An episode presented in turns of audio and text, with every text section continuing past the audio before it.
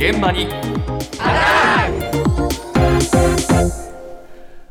えー、田中ひとみさんですね、はい、今日は。はい、よろしくお願いします。はい今、物価高でいろんなものが値上がりしてますが、そんな中、茨城県で高級食材のキャビアが売り出されまして、うん県の新たなブランドにならないかということで期待されています。キャビア？キャビアが茨城でできるということなんですけれども、実際どんなものなのか、開発した白田正夫さんに伺いました。えー4月1日から霞ヶ浦キャビアを販売しました。これは茨城のブランドを作ろうという企画で、あの、廃校になった小学校のプール、これを利用させてもらって、チョウザメを養殖しましょうと。他のキャビアはあまり食べたことないんで、何とも言えないですけど、輸入品よりは塩分濃度があの低いですから、本当のまろやかな、え卵の味があの感じていただけると思いますけど、キャビアは高いもんだよと。食べてもそれほどうまくないよと。そういったあのイメージを払拭したいですよね。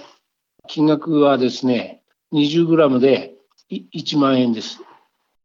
え、い、い、1万円。1万円です。あ そうこれでも、あの、お安く抑えているということで、高いもの3万円とか5万円しますまあまあので、まあ20グラム1万円っていうと、まあやっぱ高いは高いと思うんですけれども、えー茨城県産の霞ヶ浦キャビアというブランドを新たに作りました。えー茨城県の南の方に大きな湖、あの、霞ヶ浦があるんですが、はい。その流域で養殖したチョウザメから取れたのが霞ヶ浦キャビアということで、えー廃校になった小学校のプールじゃないの？プールで泳いでるそうなんです。なので厳密には 湖の中に泳いでるわけではなくて、その近くの学校のプールにいます。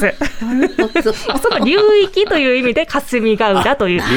名称がついております。嘘ではないんですけれども。まあ、流域は流そう域だですね。わな。はい。えで、今、あの、飲食店向けの販売が始まっていまして、一般販売は今月中を予定しているそうです。ーえーで、こちらの白田さんが作ったキャビア、つくばチョウザメ産業という会社なんですけれども、へー実際にお持ちしました。あー国産は珍しいでしょ珍しいんですよね。ねえあの、国内の9割が輸入品なんですよね、キャビア。うんちょっと実際に味見をしていただければと。ャビアといえば安子さんですから。思いますのあで、やすこさんの分ご用意しましたよ。うんこれ一瓶で1万円しますからね。安子さん。この小さな小さなスプーンでもはい。いくら多かな？分、数百円すると思います。500円ぐらいするかなうん。どうでしょうか。安子さんいかがですか？あんまりしょっぱくない。あしょっぱくない。あ、なんか、キャビアって言うと、ね、塩分強いって感じしょっぱめのイメージえーありますかね。控えめですか控えめなんですよ、実は。そここだわっているポイントで、はい輸入品なぜしょっぱいかっていうと、保存性を高めるために塩分濃度を上げているそうなんです。4%ぐらいだそうなんですけどこちらの霞ヶ浦キャビアは塩分2.5%以下と抑えめにしていますので、ええ味がしっかり濃く、卵の旨味が感じられるとあ、いうことで。本当美味しい。あ、ありが、あの、よかったです。そうですか。私はね、キャビアの味わからない。私もよくわかりませんけ比ど。較対象がないとねこんな高級なもの食べたことが味がわからないと思うんですけど。安子さんはね、詳しいですよ。そうですね。舌が肥えてらっしゃいますからね。どこ？まあ、お酒に合うっていうふうにさっきあのコメンテーターの渋谷さんがええおっしゃってました。はい、食べ慣れてるお一人だ酒といえば安子さん安子さんもね。後であのビンゴと差し上げますので。否定はしませんが。ただやっぱりキャビア高いですよね、はいどうしてこんなに値が張るのかと言いますと、チョウザメに手間がかかるんですよね、育てるのに。えー育てるのにえねえ。稚魚から卵が取れるまで10年近くかかるそうで、この10年間、チョウザメはただ飯を食べてる状態が続くんです。悪いやつだね。贅沢ですよね。ただこの育成期間中にある工夫をすることで、チョウザメの飼育費用を抑えようという動きも出てきています。えこちらも同じく霞ヶ浦キャビアの養殖を手掛ける会社、時田の岡野美咲さんに伺いました。まず3年目でやっとオスとメスの判別ができるんですよ。で、その後卵を持つのは7、8年目で卵を持つので、餌代、水道代、電気代かかりますので、それなのでやっぱり高級品になるんですよね。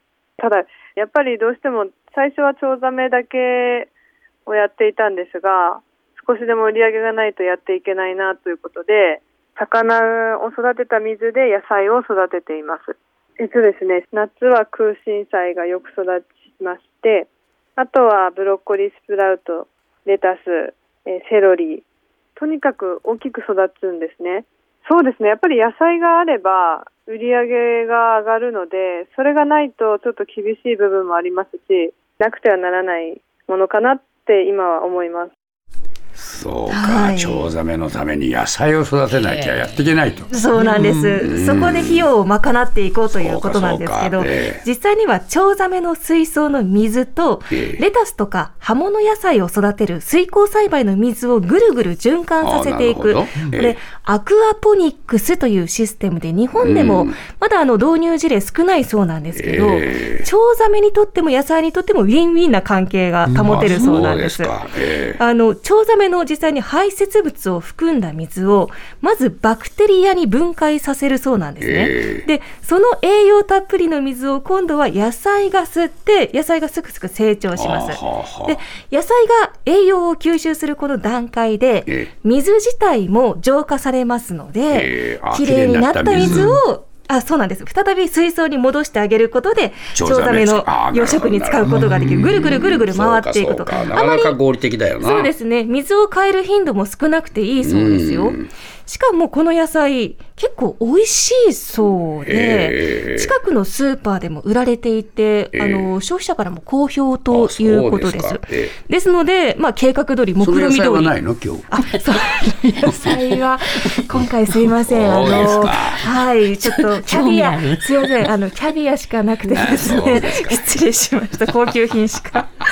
ですので、野菜の売り上げちゃんと立てて、ええ。キャビアの餌代と、今、電気代も上がってますのでこういったところを賄っていくと。工夫がね必要なんですはい、ね工夫を重ねているということでした。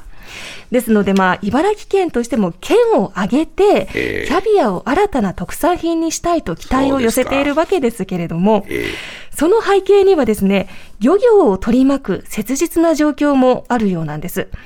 茨城県農林水産部水産振興課の瀬谷久夫さんに伺いました。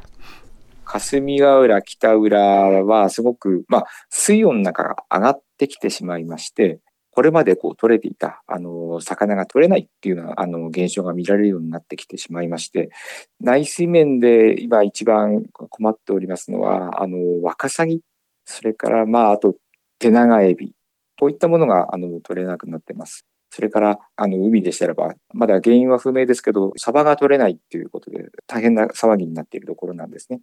茨城県は全国でサバの水揚げ量第1位ということなので、それ自体がもう成り立たなくなってしまうという危機感は大変強く持ってまして、あの、本当に死活問題で、そういう方たちの、まあ、代わりの一つとして、チョウザメの養殖を活用できないかなっていうのが我々の願いなるほど。ええ温暖化の影響が出てきてしまっていると。ワカサギダメなの？ワカサギ全然取れないそうなんです。困ってましたけれど、はい。あとあの、魚が取れないっていうニュース確かによく聞きますよねうん。そうええね。サバとかサンマも激減している状況で、そんな中で新たな主力産業として、あえて高価格帯のキャビアに力を入れたいと、そういった取り組みでした。だからこれが売れないとやっぱりね、うん結構大変影響があるんだな。はい、はい。安子さん、はい。飲むときには必ず頼み頼みますよ。消費していかないと。消費しないとねいけませんはい我々も。もうチョウザメめちゃめちゃ詳しくなるかもしれない。そうですね。研究しましょう。